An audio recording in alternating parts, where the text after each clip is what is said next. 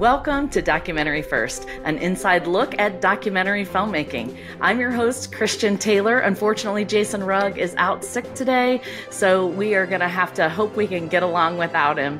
Uh, I'm, I'm joined by a very capable filmmaker, however, so I do think that we will be okay. I want to stop before I welcome this amazing filmmaker and just say hello and thank you to our new listeners. Um, I've had some interesting things happen over the last uh, couple of weeks, and we have had an amazing amazing number of people join our Patreon and sign up for our podcast. So I just want to say how much that means to me personally. And we really love to have you listening to the show. All right, now on to the show. Uh, right now we have joining us uh, Nick Bruckman. He is an amazing guy. Nick, I'm so happy to have you here. I've just finished watching your two most recent films, and I just, I'm now a huge fan. So thank you so much for being on the show. Yeah, this is great. I love that you do this. And shine the spotlight on. I sometimes think documentary is sort of the uh, stepchild of entertainment, and so you know it's really great that folks with the platform are yeah, doing this. Thank you. So thank you. Yeah, for me, uh, I've just I'm obsessed with documentary filmmaking, as I'm sure you are. I mean, you've also made some narrative films and some shorts. I've seen that as well. But uh, documentary filmmaking is just so life changing, not only to me but to so many others. So I just feel like more people need to know how to make them and uh, need to to watch them. So uh, first of all, I want to give your bio, which uh, it's much longer than what I'm about to read. And if people get a moment, uh, they could go and read Nick's bio on his own website. You have two websites, one a personal one, and I think it's Nick NYC. Is that right? Uh, uh, NickNY.com. NickNY.com. Okay, that's his personal one. You'll find out lots about him there, uh, as well as People T- People's TV, which is his uh, his company, and we'll talk about that later. Uh, but for right now, I'm going to dive into his bio. He is the founder of People's TV and director of the documentary film Not Going Quietly, which is the one we're here to talk about today primarily. Uh, it has just been released and honored with two news and documentary Emmy Award nominations.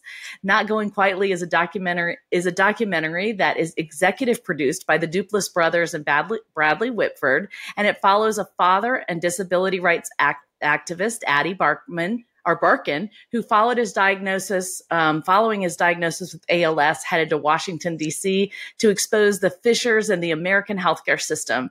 Nick wrote and directed this documentary, and since its release, it has left an echo in the activist spaces and the world of filmmaking. It has received three IDA nominations for Best Picture, Best Director, and Best Writing, and a nomination for the Critics' Choice Awards at um, also. And then, I mean, I just got to keep going. At South by Southwest, Not Going Quietly won the Audience Award and the Special Jury Prize, which is not easy to do. Uh, and he was pre selected at the Tribeca Film Festival. He also wrote and directed another fantastic film we want to talk about today called Minted, which blew my mind. Uh, so let's dive in. Nick, you've been super busy because I think these two films have just been released recently, and it's just an incredible body of work. So, talk a little little bit about what's been going on in your life the last year. Yeah, thank you so much. Um, it's been yeah, really exciting chapter. Not going quietly. Um, originally was set to come out right when the pandemic happened in 2020, and it was uh, uh, a really um, upside down moment because I'd spent three years from 2018 to 2020 working on that film and telling Ady's story. Uh, the pandemic was this huge setback. We were supposed to be at Tribeca. They canceled the festival along with everything else in the world. And we ended up having a whole nother year to work on it and continue to follow Ady's story until the movie finally premiered at South by Southwest 2021 and then went on to play at the 2021 Tribeca Film Festival when they had outdoor only screenings. This was still the height of the pandemic. And the ride for the film has been really incredible in terms of the awards and recognition, but also just seeing um, communities, activists, people around the country recognizing Ady's story from grassroots to Capitol Hill. We screened the film inside the Rules Committee wow. in the Capitol with about five members of Congress in attendance, including Nancy Pelosi. And uh, to the Emmys, which was just a month ago, um, which was going to be the closing chapter on t- of that whole kind of journey of, of telling Ady's story um, when that journey uh, ended very tragically last week, um, mm. very abruptly and unexpectedly when Ady Barkan passed away due to complications of ALS. And um, I have done about 200 interviews about this film for every platform and podcast, but you're the first person that I'm speaking to um, since Ady's passing last week. So I'm quite I'm quite emotional about that, and that um, you know is not it's not something that I can begin an interview without without starting with because um, forgetting my film, this person is one of the most I think incredible civil rights leaders of our generation, and um, you know I'm I'm a lot of people are reaching out to me about him and that they're glad to have my film. And I appreciate that but I really the film aside I, I want people to know about him and the impact he made. And of course to support his movement and his family in this really difficult time. This this only happened a week ago. Um, so it's it's very painful. The fact that I just met him yesterday, now I'm very emotional because, of course, that was going to be the first thing that I asked you um, because there is no way not to be emotionally connected to this guy after you watch his story. And that is what I loved about your film is that it was so personal, so personal and intimate. And you felt like you were part of the family or you felt like you were part of his team uh, just because how you silently inserted yourself and um, how open and vulnerable he and his family were. Um, so I'm heartbroken yeah. to hear that. Yeah, I can't imagine how you're feeling. Yeah, it's very, it's very, very fresh. Um, I was just at, I just came back from the memorial this weekend. Um, and the thing I'll say is, um, you know, there, uh, ALS is a brutal and terrible disease. You'll see that in the film itself. Um, the film ends with a with a happy ending of Ady celebrating um, the growth of his family and the impact that he's made. But what I'll say is that when we began the project, it was really never sure in any way that Ady would be here when it ended. And he was originally given two to four years to live in 28 in 2016 when he was diagnosed and here we are in 2013 and he made more of those seven years and of his 39 years um, than almost anybody in a lifetime and it's incredibly poignant for me because I just turned 39 myself. And um, we were the same age. Um, we come from similar backgrounds, both from Jewish kind of intellectual, secular, uh, academic families. Um, his parents live on the Upper West Side of Manhattan, right around the corner from where I grew up. And um, when I first saw him, I just knew that this could be me. I could have gotten this diagnosis just as just as well as you could or anybody else. And what he chose to do with it is, you know, uh, there's kind of a joke in the film about how you shouldn't call disabled people inspiring. Um, it's sort of a trope um, that that label is ascribed on them, but there's really just no other word for it. Um, his his very presence and just looking at him makes you ask the question is what I'm doing important? Is the way I'm spending my life important? And, you know, that's what, um, that's why he had such an effect on people all the way from, uh, you know, me and these activists and his family to um, Joe Biden and Kamala Harris and Bernie Sanders, all of whom just wrote, you know, incredible tributes to him um, online. What you think of those politicians, notwithstanding his the fact that they're saying this about him is because they know how important his voice was and that they want their supporters to know that they stood behind him because of how much he meant to them. So, you know, I I say it not in credit to the politicians who I know we all have mixed feelings about, including Ady did, but to his legacy and to the to the organizers and activists who he inspired. You know, truthfully, it really doesn't matter what side of the aisle you're on when you watch this film because either side has people like Ady you know, no matter what the issues are, particularly where healthcare is concerned, healthcare is not a Republican or Democratic problem. Everybody has issues with healthcare, no matter what your politics are. So everybody is lobbying the government one way or the other for what their causes are. And so what this film does, I think, is pull you into the high stakes nature of that and it also shows you that we should go and speak to our representatives that we have elected to office and that we have the right to do that. Um, you're right. I mean, he is so incredibly inspiring and bold and brave because I don't know that I would be willing to even fly on a plane and walk to my congressman's door and knock on there and just demand that they talk to me because I wanted an answer. I want them to hear what I, I mean, it just was incredibly brave. And I think too about his family. I mean, he gave up so much time during a crucial time. We watch him lose his voice uh, during that time. So to me, it was just unbelievable that his family encouraged him to go and and sacrificed so that he could have that special time for himself and for others.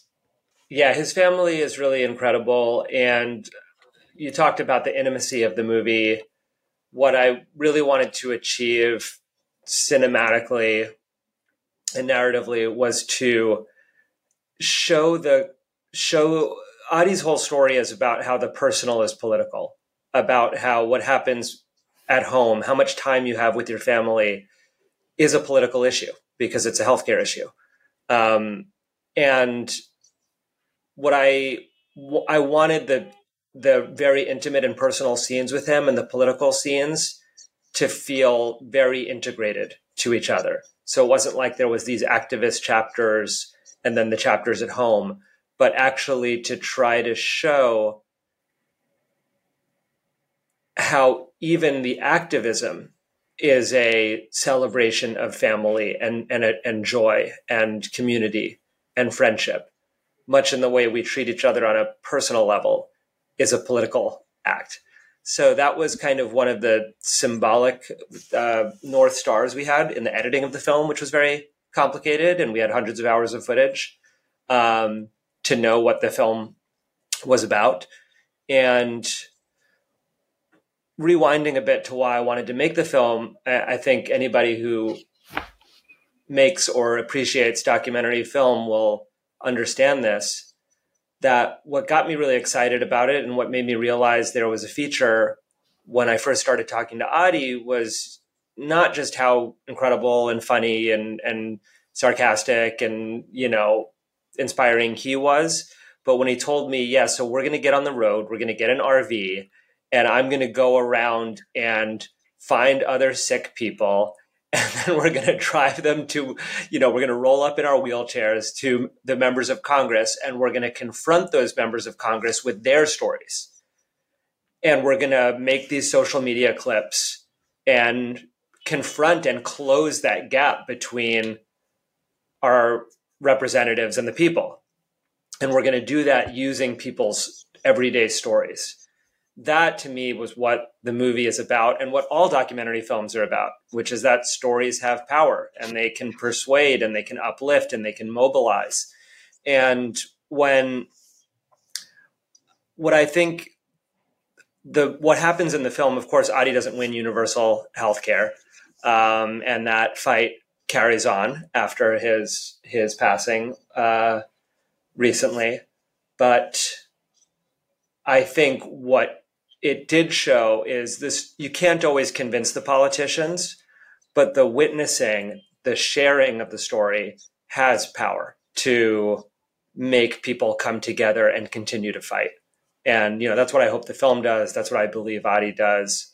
And um, you know, Martin Luther King said, uh, "Moral arc of the universe is long, but it bends towards justice." So justice, I've been thinking about yeah. that a bit. Um, and I think Ady certainly bent, bent the arc a little bit. I think it's interesting because when you talk about the personal and the political coming together, um, I did work in Washington. I worked um, for quite a while in politics.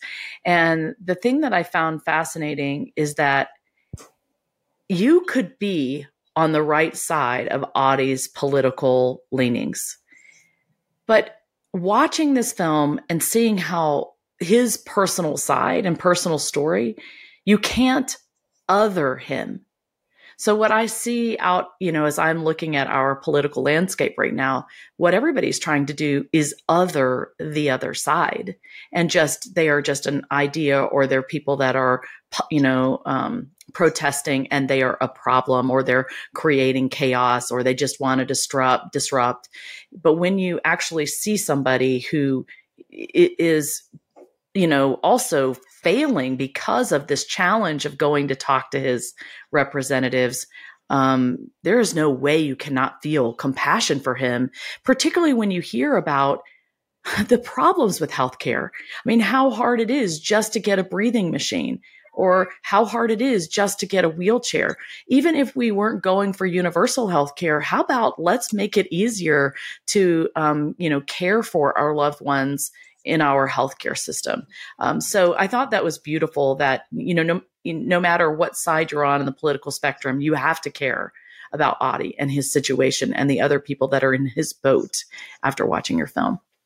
Yeah, thanks for saying that. I mean, I think again, knowing this is a documentary focused podcast, that's why I wanted to get into this medium in the in the first place. Um, you know, I do have um, uh, strong political beliefs, obviously, and many of those align with Ady's. I do believe that um, the government should provide um, healthcare. Ultimately, we should move towards a universal healthcare system that that much of the um, uh, you know Western European countries and, and, Canada and other places enjoy. Um, and um, but I don't think that the way I think that the way unless people can walk in the shoes of the other, and this applies across this applies across issues. It's not about healthcare. It applies to war. It applies to everything. The, the many current conflicts in the world that we won't get into here and are outside of my you know scope of my films. But um, this is a this is a powerful medium to build empathy and Absolutely. create connection across um, borders. And and Ady, you know, was the perfect metaphor um, and the perfect vehicle for that. We we went all kinds of places with him um, outside of the Beltway. We were at you know rural trailer parks in Utah, and these people were not Democrats that he was meeting, and they loved him. You know, he just yeah. had this ability to connect with everybody, partly because he's just you know so funny and self-deprecating, and so. Um, you know, purposeful. But also, I think because when people see him in their state, they're confronted with their own mortality and yeah. what you know what a life of meaning means. So, yeah, and these these thoughts have been you know cutting me more deeply over the last couple weeks as I you know think about what um, his legacy means. But I, um, yeah, I'm very proud to be a part of his story and for the film to been a small platform. And I will mention just for viewers who do see it and are um, energized about these issues on a political level um, to uh, Google the Be a Hero Fund yeah. because Ady's organization lives on and uh, lives on beyond him and is a um, really important and powerful cause and is a way that people could get involved and support his legacy you do such honor to him. And I just am so thankful that you spent all that time with him. I do want to get into a little bit of the actual filmmaking um, next, but I want to share this one thing. I found it fascinating. I have an aging father. He now has Alzheimer's. He worked, yeah. uh, he was on the very right side. He worked for Trent Lott. He worked, uh, you know, he's in the Reagan administration and he was always fighting against you know tax cuts and sure. less social um, services et cetera et cetera. Now he's aging. He's in his 80s and he is just clinging on to his social security and his medicare because he has very little money. And it is interesting how when your situations change whether you are sick or you know you have an issue that you've been campaigning against and all of a sudden you're in that boat uh, it makes you see things very differently. And i think that's kind of what we experience when we watch your film. We're sitting in ady's chair for a lot of the movie um, and rolling around with him wherever he goes. And there's just no way you can't put yourself in his shoes, you know, for an yeah. hour and a half. So yeah, anyway, thank you for, for that. that. I'm sorry to sorry to hear about that. And um, yeah, I have a similar personal story in that my um, father uh, passed away in 2015 from uh, stroke and was in you know similar um, sort of uh, health challenges in terms of a tracheostomy and all that that Ady has um, in his final years. And um, he was a very staunch Republican, believe it or not. and, um, you know, again, not to get uh, too political here, but um, he, you know, it was the VA system and uh-huh. having he was a veteran and having that care was what you know made it possible for us the last couple years to to care for him.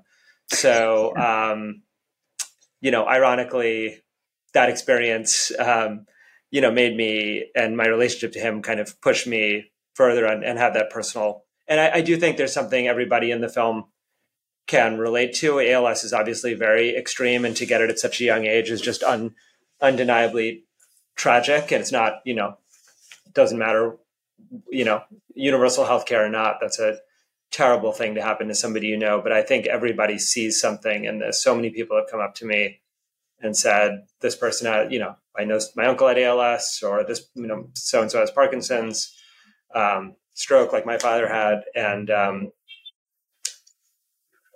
there's it's it's it's very Ady's story is very specific and yet somehow very universal, and yeah. that's that's what I think. Again, to zoom out, I'm always looking for in documentary film subjects. That's what makes a great documentary film for sure. Um, so let's talk about the filmmaking. How long did you, um, you know, work on this film? I want to know all those things. You know, how did it start? How long did you work on it? What was the budget? Uh, what were the challenging things? What were the um, you know big wins? Uh, tell me about the actual making of the film. Yeah, so um, I can rewind very far into how I got connected to Ady, which kind of takes us into a little bit of my career because I didn't meet him as a sort of feature film subject. I um, early in my uh, so it's a good segue to talk about people's TV and and you know you brought up uh, you know, how these things actually get made. So I'm happy Leave it all in there. I wanted yeah. to know about all those things. So go. Yeah. So um, I um, have made a couple of films before this. Um, but uh, coming from you know kind of an advocacy background and storytelling background, I decided pretty early in my career to bring that skill set of filmmaking and character driven storytelling to brands, to businesses, to nonprofits. And I started a company to do that um, when I was when I was relatively young, which has been around for 10, 12 years now, called uh, People's Television. And it started with really just me and a, a, business partner, and we've grown it over the time to two offices, one in New York and DC. And I've really focused on that more um, proactively than I have on feature filmmaking, in part because I really believe that organizations that are doing important work in the world need great storytelling. And that became increasingly true, especially in the age of social and digital media, um, where what the stories brands wanted to tell kind of migrated outside of the 30 second TV ad into opportunities to talk about the people they're helping in their nonprofit communities that they serve or the environmental uh, sustainability initiatives that companies have or diversity initiatives. And so we built a kind of niche doing um, stories about impact for for companies as well as for political campaigns and causes. And in 2018, I got a call from Liz Jaffe, who is a political consultant that people who see the film will recognize. She was and great. She said um, she um, crazy story. I just met this guy on a plane. You might have seen it on the news. Him and I are starting a healthcare advocacy group, and we need a short launch video for our YouTube. Um, could People's TV take on this job? Um, you know, we don't have a big budget, but it's important work, and I think you'll like this guy a lot. And um, I had, I was connected to Liz through other people in the, the political world, and I flew out to Santa Barbara to meet him for what I thought would be a kind of short promotional film for the Be a Hero campaign. I sort of imagined it to be like a, you know, oh, it's sad, he's got ALS, he wants healthcare, you know. Um, and the very first meeting I ever had with Ady is actually in the film. He's the opening credits. He's taking his shirt off mm-hmm. and he's joking about his abs and um, with his wife. And it was just this incredible moment I did the whole interview with him about his story and was just weeping and laughing the whole time. Again, for a two minute video. And at the very end of that interview, I said, Ady, let's do this Be a Hero launch video and then let's make a movie. And I'm like, you know, normally it takes a couple of months and we'd be talking a lot. but when I met him was 2018. He'd already had ALS for two years, and he only had about six months from that moment of speaking. And we didn't know at that time if he would still be able to communicate after, which thankfully he did for another another five years. So this is all to say that we accelerated that process. He agreed right away. And, you know, there was a lot more to that dynamic. You know, he's talked a lot in interviews about that he did have some apprehension, but wanted a, you know, record for his, for his family. Again, it's like heavier for me right now to talk about a lot of this than it was just yeah. a few weeks ago. Um, so, um, take your time. I think, yeah I think maybe I'm wondering if you start off thinking, oh my goodness, we don't have a lot of time. You know, you only gave him a couple of years or three years.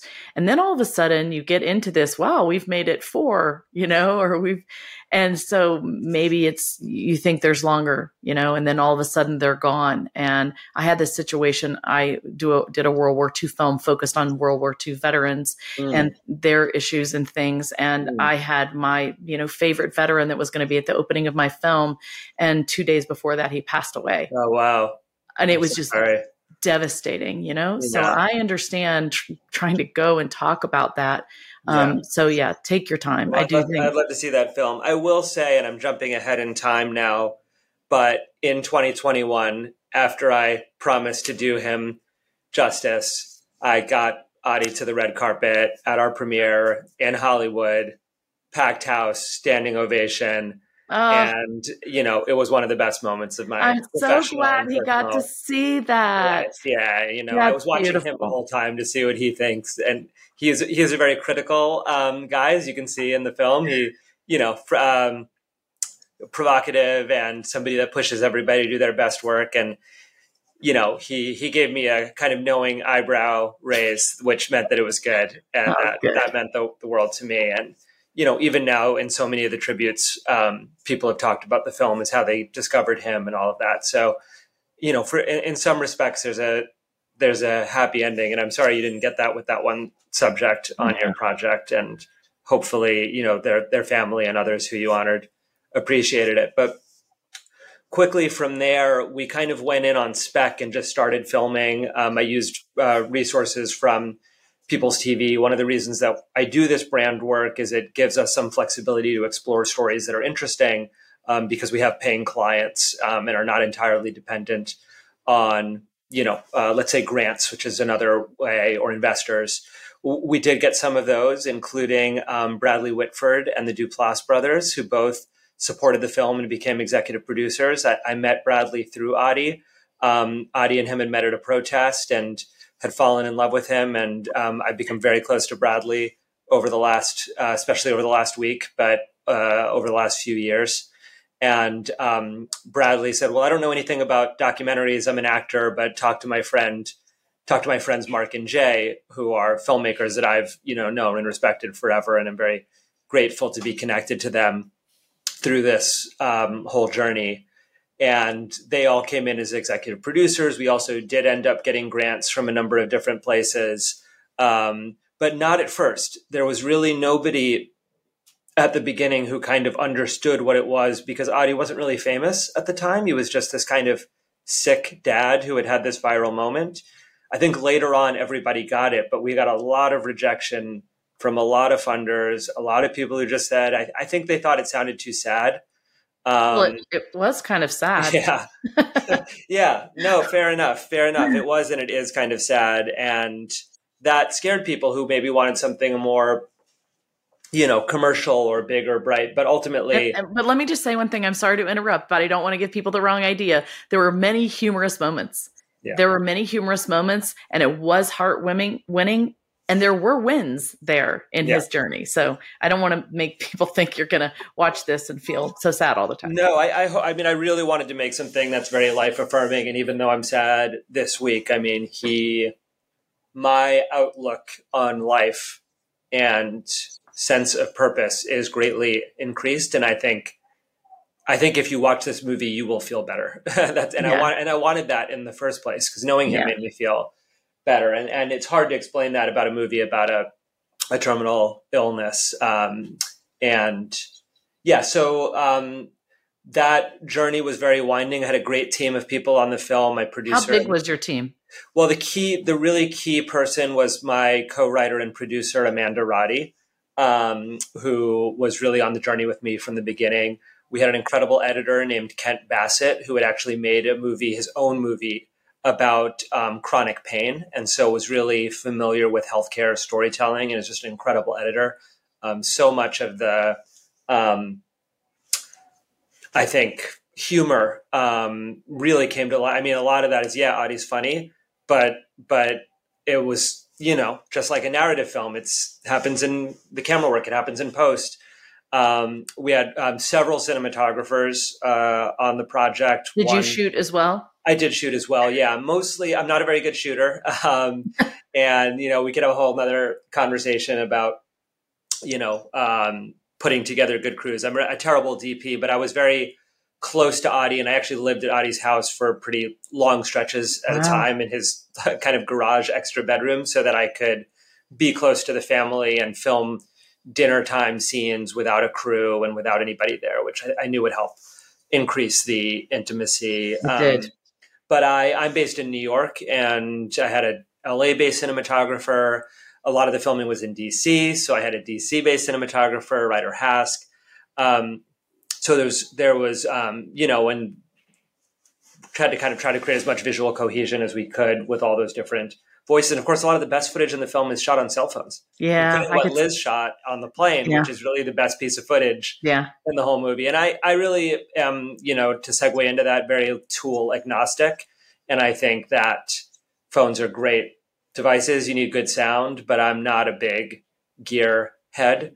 And um, you know, I think really documentary film is all editing. and, it, it, it is. It's all storytelling in the end. And yeah. uh, sometimes, you know, like you said, like Liz's video is not great video quality, but it kind of doesn't matter. You're in the subject matter and it's, you know, intense. So yeah. yeah, you're completely right. Can I ask you how much the budget was?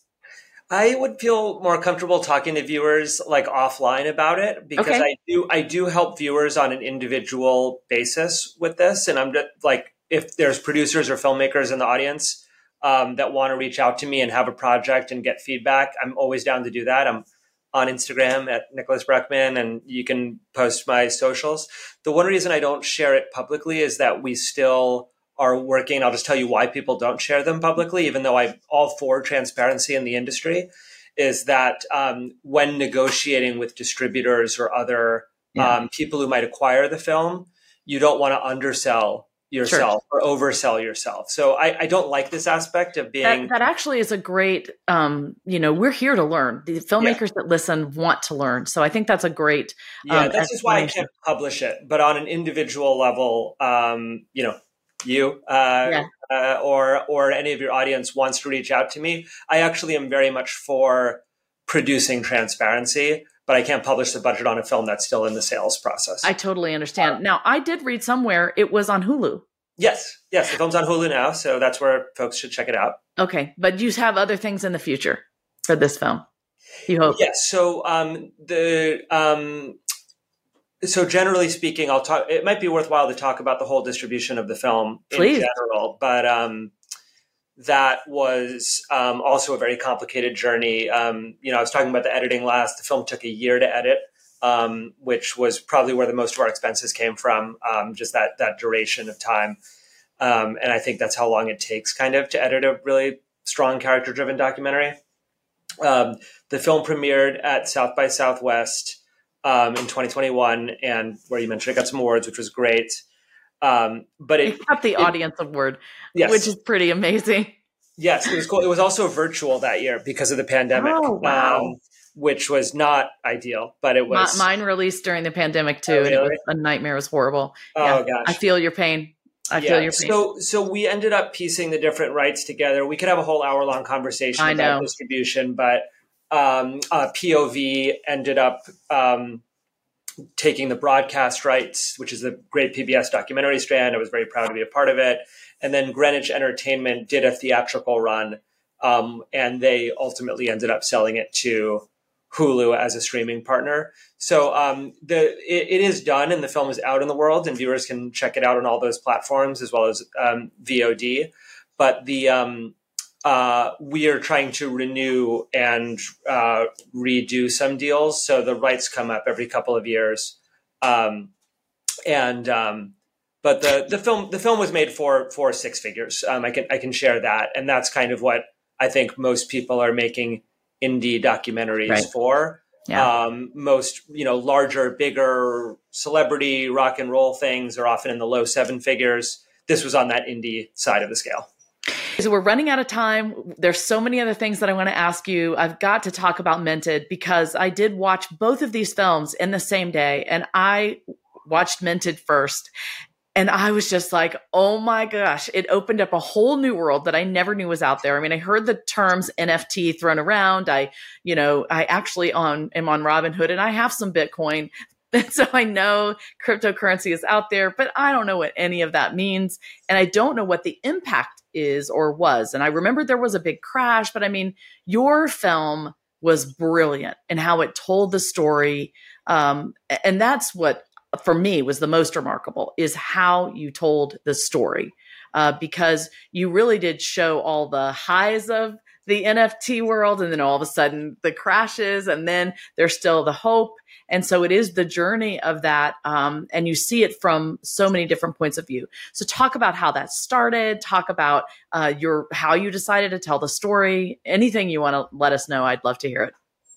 Yeah, absolutely. Um, it's interesting that you watched that first because most people who've seen my work obviously saw Not Going Quietly first, which came out first, and um, they really couldn't be more different in no. some ways. Um, so um, I was really interested in um, uh, NFTs because actually before I got so political and activisty and social changey, I um, was interested in digital art. And I was, my very first films that I made as a kid were kind of, you know, abstract digital video. I studied video art in college. Um, I went to an art school. Um, and only from there, in you know, uh, to be about go, it connects to my personal journey. So I'm trying to thread both together here. In the yes, and so real quick though, um, I think we need to explain what an NFT is because my yes. audience may not. So do a little bit of term explaining in the yes, middle of good. it. So hopefully the film explains this, but NFT yeah. stands for non fungible token. And it is a term that exploded in the media in 2021. And it is um, become a very divisive, controversial, ridiculed, um, and complex topic that is adjacent to the whole topic of cryptocurrencies, um, including Bitcoin and Ethereum. And it's a virtually impossible thing to explain yes. because it all sits on a, a, very complex technology called the blockchain. And it's something that is been, I think, confounding to people for many years since the advent of Bitcoin and other cryptocurrencies nearly 15 years ago. Um, but I think most people have come to accept the fact that Bitcoin and things like it are probably here to stay, whether we sort of like them or not. That this is a sort of digital store of value that people are able to transact in some way. And I try not to, in the film, take a particular value judgment. That's this concept stirs up a lot of strong emotional reactions in people. You argue um, both sides. That yeah. was what was interesting to me. You argued both sides.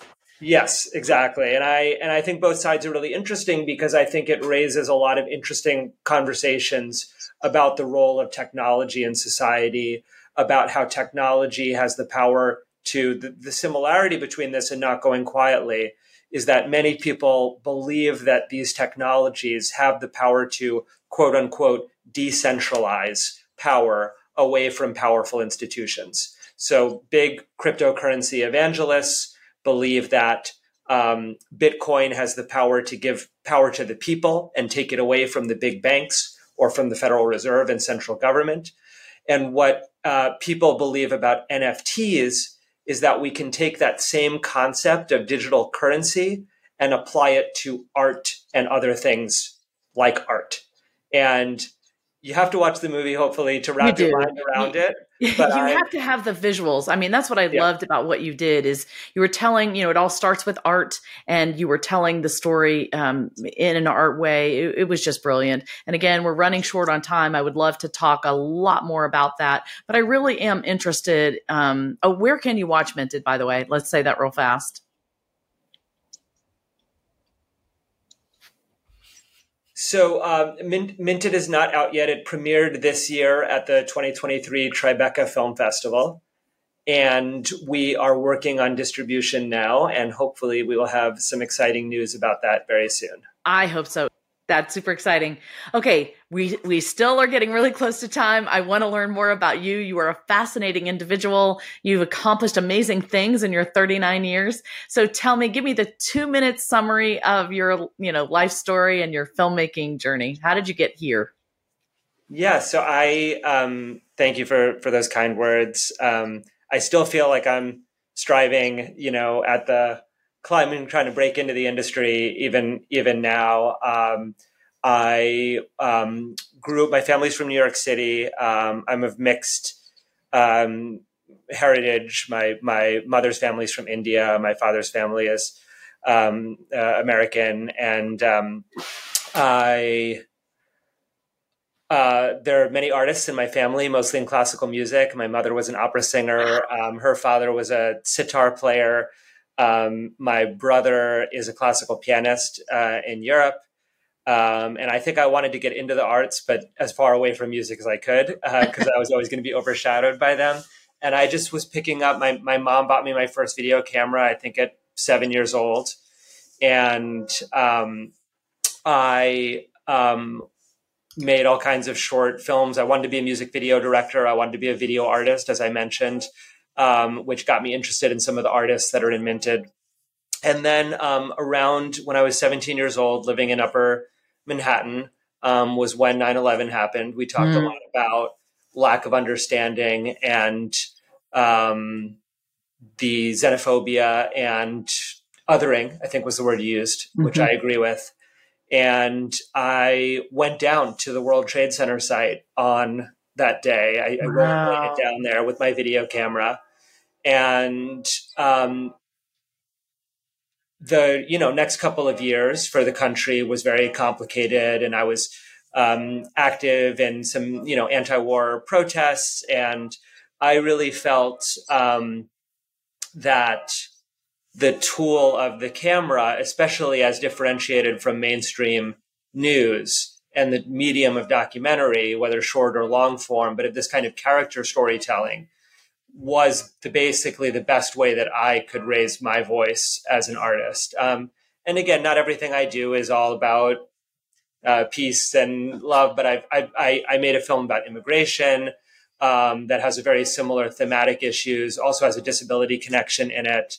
Um, one thing worth mentioning is that my grandfather, who was from India, was blind and was um, and and opened the lighthouse for the blind in India, and so was very active. This is in the 1950s when there were no rights for the blind, and my aunt and uncle um, are both people with um, disabilities. Uh, my aunt has cerebral palsy and was very active in the movement to get the Americans with Disabilities Act uh, passed in, in, in 1990, and. I am, don't identify as a person with a disability, but many of my films have touched on this. And there's just um, there's just a lot of social advocacy in my family. So I think I was lucky with that um, to be exposed to that at an early age. Um, and, you know, I went to state school to the State University of New York at Purchase. This is not an elite film school, I should mention. Um, I did not get into NYU, and um, where most of the really successful documentary filmmakers went, or to USC or Columbia. So I still consider myself kind of like outsider public school kid. Um, and I um, worked at another film production company for several years before starting my own to kind of learn the ropes. And I really believe that it's really important for people who want to direct and whether it's narrative films and they admire Quentin Tarantino or Michael Moore to really think about sustainability and the economics of achieving that goal. And for me, that was um, doing this this commercial and client work. Um, and at first, when I started out, I was shooting and editing myself for you know anybody that would hire me to do stuff. And over time, I built a team and a specialization. And I think really my my craft is really producing and understanding. And now I, you know, I'm I'm more of a CEO role. I have ten employees between um, Washington D.C. And, and our New York office. But for me, I was a very good editor. I was never a good camera person, as I mentioned mm. earlier. And I really advise young filmmakers get really great at a craft that is adjacent or in the industry. Um, you know, George Lucas was very famous for knowing how to do the makeup for the actors, knowing how to do the miniature modeling, knowing how to do the sound. And I really think that people who want to direct and storytell should actually understand the nuances of it and and and more specifically get really good at one thing, color correcting um, gaffing and lighting. And that way you can have a job in the industry where you're exposed to other people and you make those connections, which brings me to my number two piece of advice for anybody breaking in, young, old, or otherwise, which is to find your tribe. That documentary yeah. filmmaking is a very collective team sport. Um, that's my favorite thing about it. Um, I think too. one of the reasons I didn't want to be a my brother was, you know, uh, my brother's a concert pianist and it's amazing, but it's very like, you know, um, rigorous uh, and sometimes solitary endeavor. So is filmmaking, but um, this movie, Not Going Quietly Minted, was um, with, you know, uh, an amazing squad of people that I hope to continue making films with. A lot of the camera people that shot Not Going Quietly also shot Minted. And um, you develop a language and a relationship, and there's Lots no way you can be great at every element of it. So find a skill that's marketable. Um, that way, you don't have to work, you know, in retail or outside the industry because you want to be around it. You're not going to get unless you're rich. Nobody's going to give you the keys to direct a film right, right. away. And if you find a great story and want to pursue it, you're going to have to use your own money. So how are you going to get that? While having time. It's and so again, this even this is not easy. What I'm saying, but it's you know networking is great, and I really try to pay it forward in terms of um, being really open to consultation and outreach. Um, I uh, am going to speak on a panel at Doc NYC um, about about film ethics. Uh, last week at Double Exposure, I met with young volunteers. I went to Haiti to do a filmmaking workshop, and and this is all to say that if you're viewers want to reach out to me about their projects, about what they're working on, um, I'm really uh, DMs always open on social media. I really love helping young filmmakers, you know, however I can because it's so hard, and um, we need more great stories told. That is just beautiful. I mean, you are an amazing person. I just am so thankful that you've spent this time with us. I have learned a lot and I just want to cheer you on. I'm just such a fan of your work and who you are as a person. Now that I've gotten to speak with you, I know our listeners will love you as well and be so grateful that you are so humble and willing to pay it forward. I think that is hard to find in our industry, uh, but it is so needed. You know, it, really is so needed, not necessarily um, for fantastic, stellar work necessarily, but I think our industry is hungry for others that care and that really want to tell good stories in a humane way where we're not killing ourselves in order to yeah. you know to make a living or to to get the film made. So anyway we're going to wrap up here. We're not even going to have time for docuview deja vu today. You'll have to check in next week. But if you are a patreon listener we're going to record a short little segment here. Um, we're going to ask him some fun questions about what it's like to work with bradley whitford and the duplass brothers. So uh, stick around or join patreon so you can come and hear that little extra. So nick thank you so much for being being here. I really, I would love to have you back. There's just so much we did not touch on. So absolutely, thank you. It's great. It's an honor to be here, and I thank really you so appreciate much. Appreciate what you're doing with your platform. Yeah. All right, everybody, we're gonna uh, we're gonna wrap it up here. Thank you so much for listening to Documentary First, where we believe everyone has a story to tell, and you can be the one to tell it. Bye, everybody. The Documentary First podcast is a production of Documentary First Productions. Help us create more educational and inspiring filmmaking content and share more stories of service by supporting us on Patreon. Go to patreon.com forward slash documentary first. Also, be sure to leave a review wherever you get your podcasts so more people can discover our awesome entertainment industry content as well as our moving historical stories and possibly learn some new things along the way. Bye, everybody.